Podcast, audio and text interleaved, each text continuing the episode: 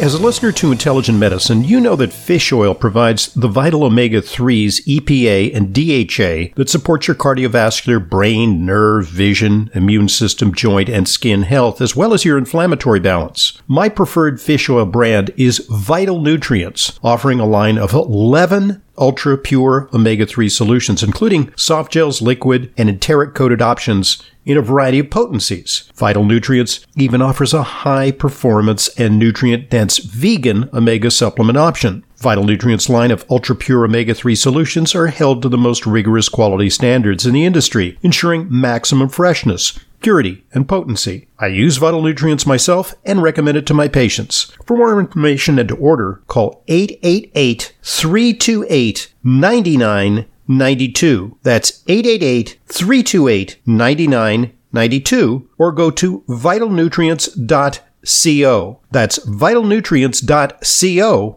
for the Vital Nutrients line of ultra pure omega 3 solutions.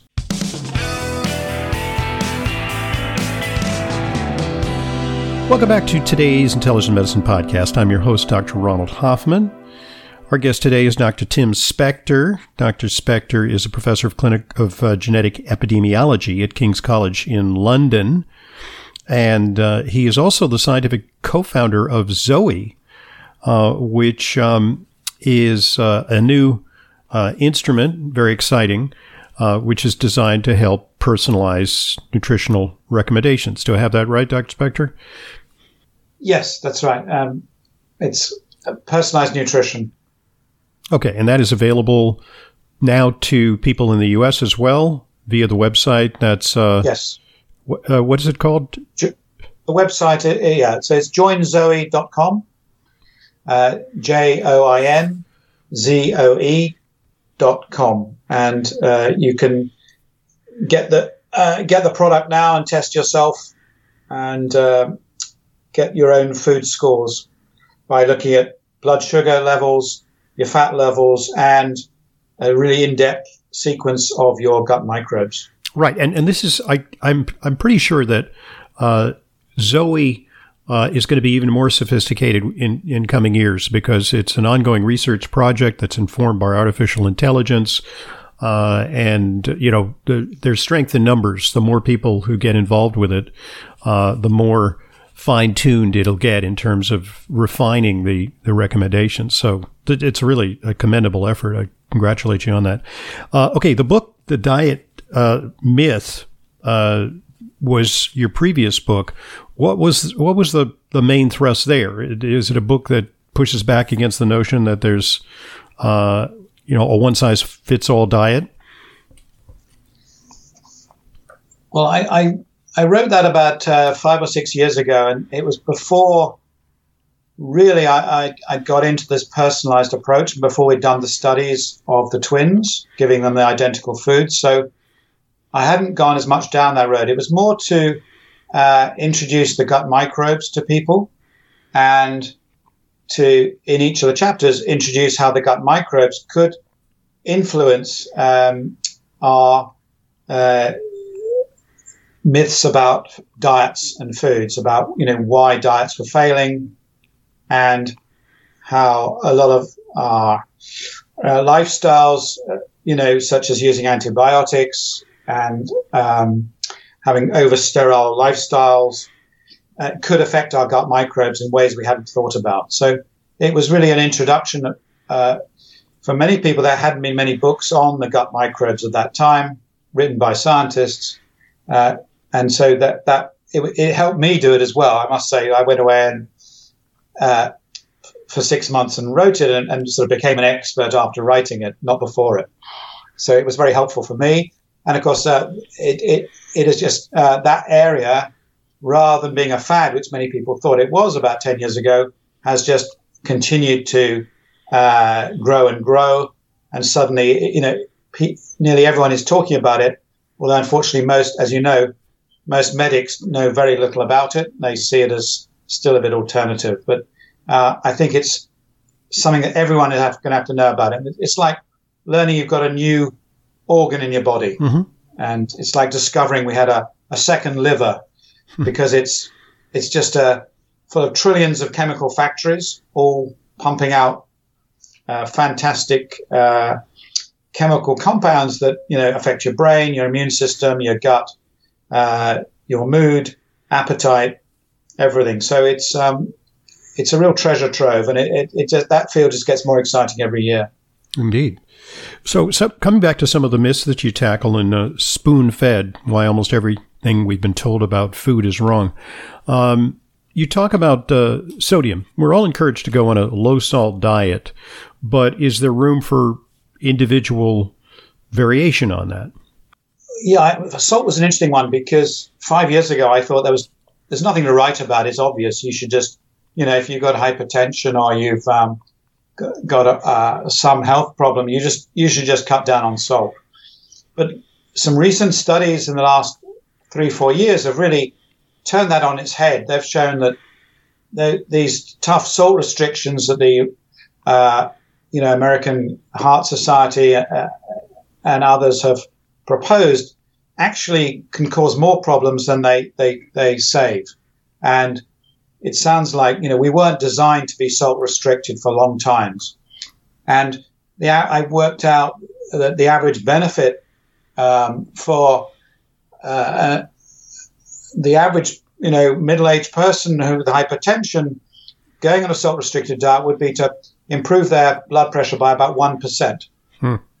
about one millimeter or so, which given that it makes all your food tasteless and revolting for the rest of your life, uh, to me, just seemed to be uh, the wrong advice to be giving people. And we should be selecting those few, and I think there are about there 10% are salt of us sensitive, are sensitive individuals. Yeah, right. Yeah, exactly. But the other 90% of us shouldn't necessarily have to be punished uh, for that 10%. So that, and there's actually plenty of studies now from uh, third world countries showing that salt restriction actually uh, increases heart disease and that high salt intakes are, are, associated with, with less disease. So I think the whole field has really changed from this dogma that, uh, again, comes back to this oversimplification that we just take one thing, one chemical, and say that's bad, and that we don't care about what else you know you're having instead. So, so I totally changed my opinion after my uh, doing my research on it. I don't know what your views are on salt. No, I, I, I agree, and it, I I mean I've seen the research. I think some of the same research that you're talking about, uh, research that suggests that there may be some rebound um, homeostasis that the body is trying to achieve that may actually cause some vasoconstriction, clamping down of the blood vessels uh, when there's not enough sodium in the diet, which you know can ultimately cause hypertension, kind of a, a low sodium version of hypertension. So, yes, I mean, indiv- individuals may, you know, on a case by case basis uh, need salt restriction, but overall, as a population wide recommendation, you know, another one size fits all recommendation that just doesn't uh, stack up. Uh, you also talk about exercise. And a lot of people believe that, uh, you know, even if their diet's not so good, they can atone for it in the gym. You know, they can just bang it out on the Peloton or, you know, on the treadmill and, uh, you know, they can run away from a bad diet. And uh, you take that one on in your book. Yeah, that's not a very popular one because uh, everyone like no one likes to knock exercise, and I I I exercise every day. I cycle a lot, and um, I'd like to think it's uh, helping my weight. And but all the data shows it's not, and that you can't really run off a bad diet. And I mean, obviously, if you're a semi-professional sportsman and you're doing hours a day, it's different. But for most of us, you know, doing half an hour of exercise um, three to five times a week, uh, there's no evidence it helps you lose weight, and it gives you a false sense of security uh, that you know you it, can it gives you moral. Li- I think the term that sometimes uses moral license. More, it gives you moral yeah, license to uh, exactly. you know, suddenly that bit that beer afterwards, uh, uh, you know, and the nachos, you know, they don't seem as as, as deadly, uh, and so part of it might be the fact you just overeat because you think you've you've been such a good guy or girl, uh, but also our bodies compensate, and so our bodies reduce our metabolism metabolic rate after exercise uh, over, over the next 24 hours. So this really compensates. And so that's why it, it's really tough to depend on exercise uh, for your weight. You really need to do both both together to be of any any use.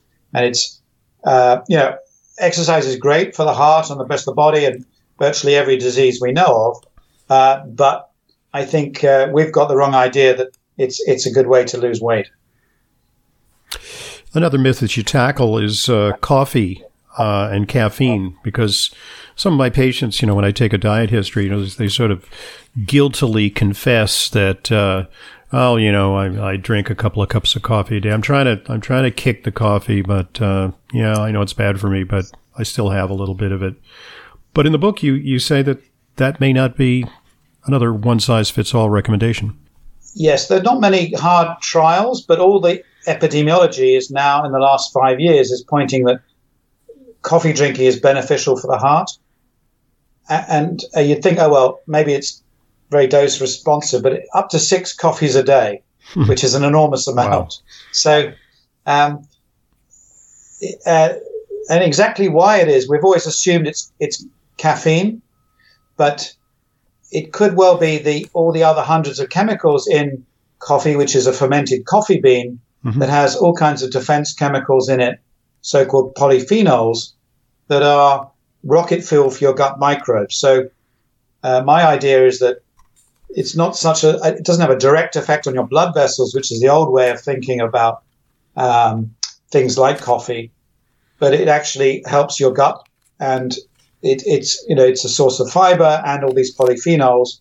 And that's probably why it's good for you. And that seems to be why also decaf is seems to be nearly as good as well. So if it's not too chemical, um, there seems to be evidence that as long as they keep most of the other compounds in coffee, you may do as well with with decaf coffee.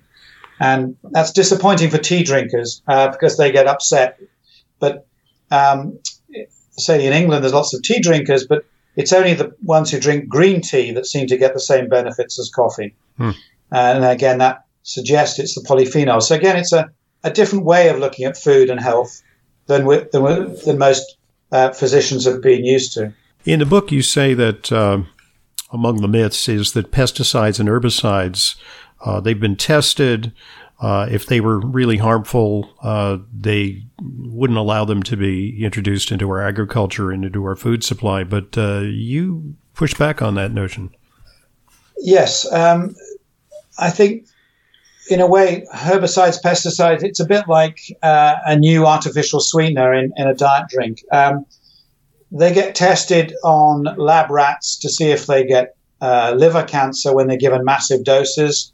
And that's how the generally, you know, the FDA or the uh, environment industry actually say these are safe and they follow up these rats long term. But they don't really do any studies in humans and they don't really uh, do any studies in our gut microbes. And it's been shown that the commonest herbicide uh, called uh, Roundup, glyphosate, uh, the commonest one in the world, does affect the not the genes of our microbes. So, mm-hmm. right, because I mean, it's something that actually, I mean, since it's anti, uh, it, it, kills, uh, you know, various types of uh, microorganisms in, that, that may affect plants, uh, should it not then affect the microorganisms in our gut? Exactly. So it, it kills off plant microbes, uh, it kills off, uh, it attacks some of the genes of, of uh, some of the weeds, and it also affects the soil, the microbes in the soil. And so it doesn't affect our genes, it doesn't affect our cells in our body, but it does affect our gut microbes. And I think uh, this isn't an effect that you know you don't immediately get sick, but we are exposed to these things for you know the span of our lives now, fifty plus years, and so I am worried that uh, these do cause problems, even if they're a smaller problem in in millions of people. Uh, I don't think we've paid enough attention to that, and you know, there are all these lawsuits in California going on uh, saying it it, it uh, causes uh, rare forms of lymphoma mm-hmm. in people who've been spraying it a lot, etc. This is, and the epidemiology is still not clear on these particular cancers, uh, but certainly Californian juries are, are paying out billions. So. Right. Um, but but short of causing like cancer, it may have low grade uh, deleterious effects on the general populace, which are going to be hard to trace because, you know, cancer is a very discrete event, and especially rare cancers that shouldn't be happening. Uh, you know, you may say, "Oh, that person was a landscaper, and they used to use you know gallons of the stuff," and you know you can see the smoking gun. But when the entire populace is exposed on a daily basis to small amounts of something, and the overall health of the populace is um, shall we say, suboptimal. Um, yeah, potential problem. So that's so I, am worried about that. I'm particularly worried, you know, and you got pregnant women and, and young children who are more susceptible. That you know, we just pass these uh, chemicals as safe without really doing the tests, and I, I would like really a, a, grassroots change in how we uh, sign off these things, and, and you know, and the manufacturers who are generally in the food companies and the and the fertilizer business, you know, they're very rich. They could afford to do long-term studies, uh, but they're not asked to. And I think that's that needs to change. Well, you know, you're kind of a, a renaissance man because, in addition to being an expert on uh, genetics and the microbiome and on uh, food, uh, as well as uh, a medical doctor, um, you're also uh, working on a project to track COVID 19 in the UK via an app. And you know, to tie those two things together, there's some interesting speculation that the severity of COVID 19 in a given individual, one determinant may be the composition of their microbiome. I'm pretty sure you're all over that. Uh, yes. Um, um, you know, it, it, became obvious that diet and, and COVID are linked because you just look at the risk factors of uh, obesity, diabetes, uh, heart disease, and de- deprivation, already that gives you some clues. Um, and then you look at, you know, the fact that the US and uh, and the UK have had the highest processed food rates and in, in the sort of Western world have suffered most um, in terms of deaths and things. It, it starts to stack up, and there's been studies of the gut microbes in people who've had uh, COVID and they are very badly affected. Um, and but there haven't been many studies yet of uh, longitudinal studies looking to see well does does the prior diet uh, predispose you to COVID because of your microbiome? And we're we're halfway through these studies. We've got some data coming out um, in the next two weeks well, from a survey. So the amazing thing about this uh, COVID app is we we got four and a half million people to download it, which is mm. pretty cool. Wow. Um, uh, and this was basically converting our the team, do, the Zoe team doing the nutrition app to a COVID symptom app and, and getting lots of social media on it. Um, so there's no governments or you know big companies behind mm-hmm. it. Um, and we still have a million people every day giving us data. And even you know nearly a year on. But we did a, a survey of two million people uh, that they filled in a food frequency questionnaire for us. Hmm. Imagine that two million wow. food frequency questionnaires, wow. and we did it in like two weeks. We got the answer. Um, you know, it would have cost five, ten million dollars and taken three years. You know, a few uh, by conventional means. And with that, we've we've worked out that uh, people on a poor diet that was poor for your gut health hmm. had uh, a 50% increase in risk of COVID. Wow. Uh, even when you adjust for all the other factors like obesity and deprivation. So, obviously, diet is crucial, and it's now more crucial than ever.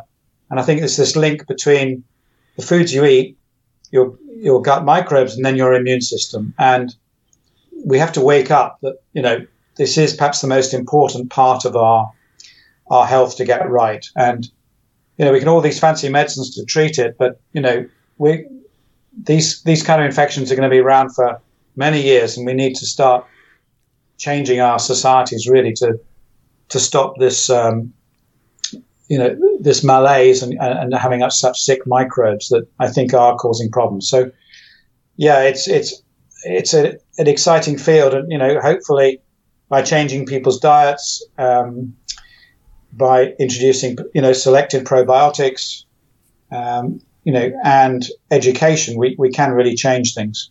Wow. I, I, I'd be very excited to receive uh, uh, a copy of that study once it's out, and you know, certainly get the word out to our, you know, via our social media and to our listeners because that's that's just a momentous study.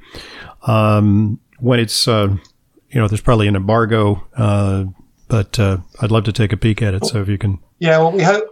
Yeah, I mean, I, I don't know when this um, this podcast is coming out, but it, it, it we, we hope to submit a, a preprint in two weeks' time, and it, we're doing it with the group at Harvard, the uh, School of Public Health. So um, it's a combined US mm-hmm. uh, UK effort, and we've got US people in there as well. So I think it's going to cause a bit of a stir, um, you know, and has uh, big social ramifications about uh, the idea that you know government's role is to keep cheap uh, food cheap at all costs. Mm-hmm and encourage snacking and all these things that are seen and, as and in effect know, to subsidize right. and encourage the uh, the the food industry. You know, because there's certainly uh, a lot of uh, collusion uh, between the government and and the food industry, uh, including in the United States. I don't know what it's like in the UK, but agricultural subsidies uh, that make corn and wheat and soy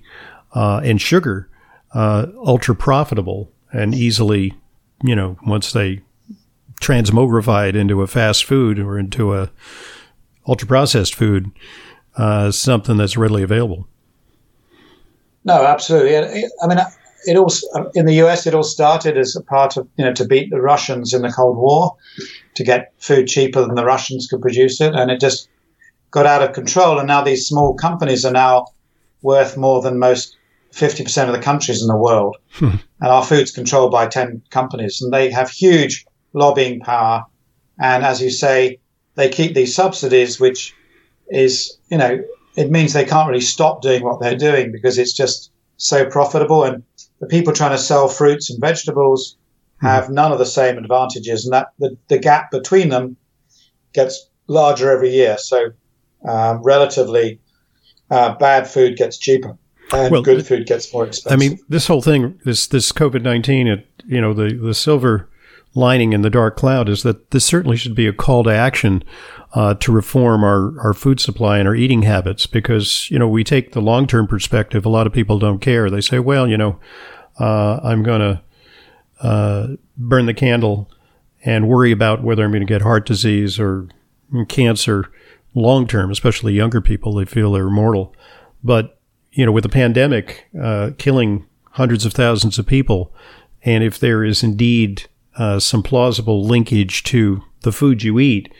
uh, I think it's going to really be a teachable moment that's going to bring the message home.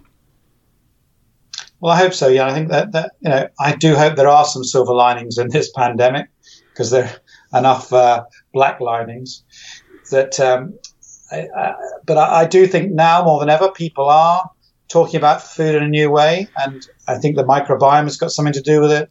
I think uh, expert opinion is turning a corner. I don't know if you've noticed that, but the the dogma about uh, fats and uh, calories uh, amongst the U.S. experts, you know, is starting to to, to crack up, and, and there is no longer really uh, consensus on most of these things that are still uh, being touted up by the government as the, you know the way to eat. So I think we are on the verge of, of really changing something, and uh, I think it's going to probably be a, a grassroots movement rather than a, a top-down government mm-hmm. movement, consumer-driven. Yeah, I think it will be, and I think people will start, you know.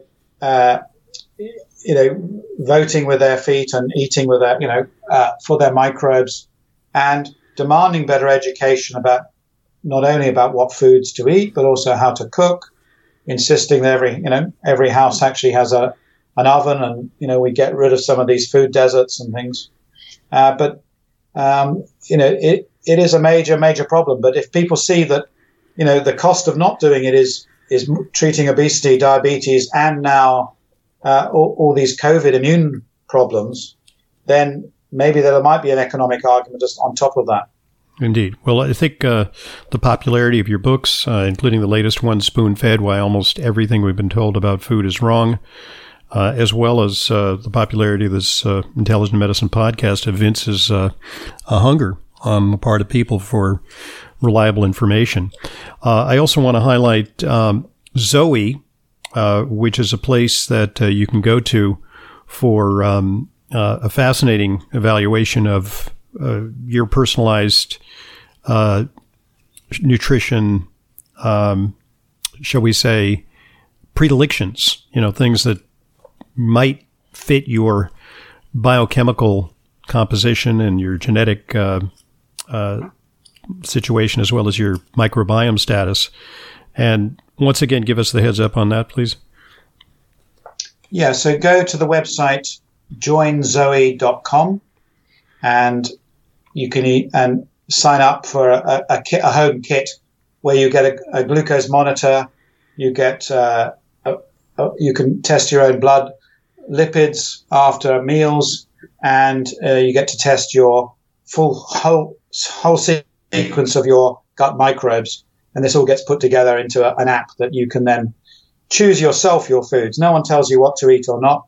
You are basically just discovering for yourself what the best foods are for you to eat, and you you discover what your body really wants. So it's and it's all part of a giant ex- research experiment where we we share the results. So every thousand more people we get, the more precise uh, details we get about each meal and uh, how good or bad it is for individuals. So uh, I think it, you know, the, that re- it can be life changing just to understand how everyone reacts differently to food. Well, it's a spectacular effort, and you know, congratulations. I think it's really uh, the wave of the future uh, in terms of personalized medicine. Uh, I want to thank you very much, uh, Dr. Tim Spector, for joining us from the UK, and I hope that uh, the situation uh, over there resolves as soon as possible. Um, and thanks for your work as well on that front. it's been my pleasure. If anyone wants to follow me for the COVID stuff, it's Twitter. My Twitter handle is Tim Spector, or obviously Instagram, where most of the nutrition stuff is. I'm also there as well. But um, yeah, I think we're all in this together to spread the word about educating people about uh, better nutrition. Thank you so much. I'm Dr. Ronald Hoffman, and this is the Intelligent Medicine Podcast. As an intelligent medicine listener, you know how important it is to ensure that your supplements are genuine, safe, and effective. But vetting your sources and tracking down the exact products you need can be a hassle. That's why I'm inviting you to browse my online supplement dispensary at drhoffmanstore.com. We stock only the highest quality supplements, some of which are very hard to find elsewhere, the very same supplements I prescribe to my patients and take myself. My specially curated professional grade supplements are fulfilled via the FullScript network. FullScript is the safest and most convenient way to purchase my medical grade supplements. Buying through FullScript offers fast shipping, optional refill reminders, a mobile friendly site. It's safe, secure, and HIPAA compliant and offers world-class support. Just go to drhoffmanstore.com to sign up for your free FullScript account. That's drhoffmanstore.com. drhoffmanstore.com.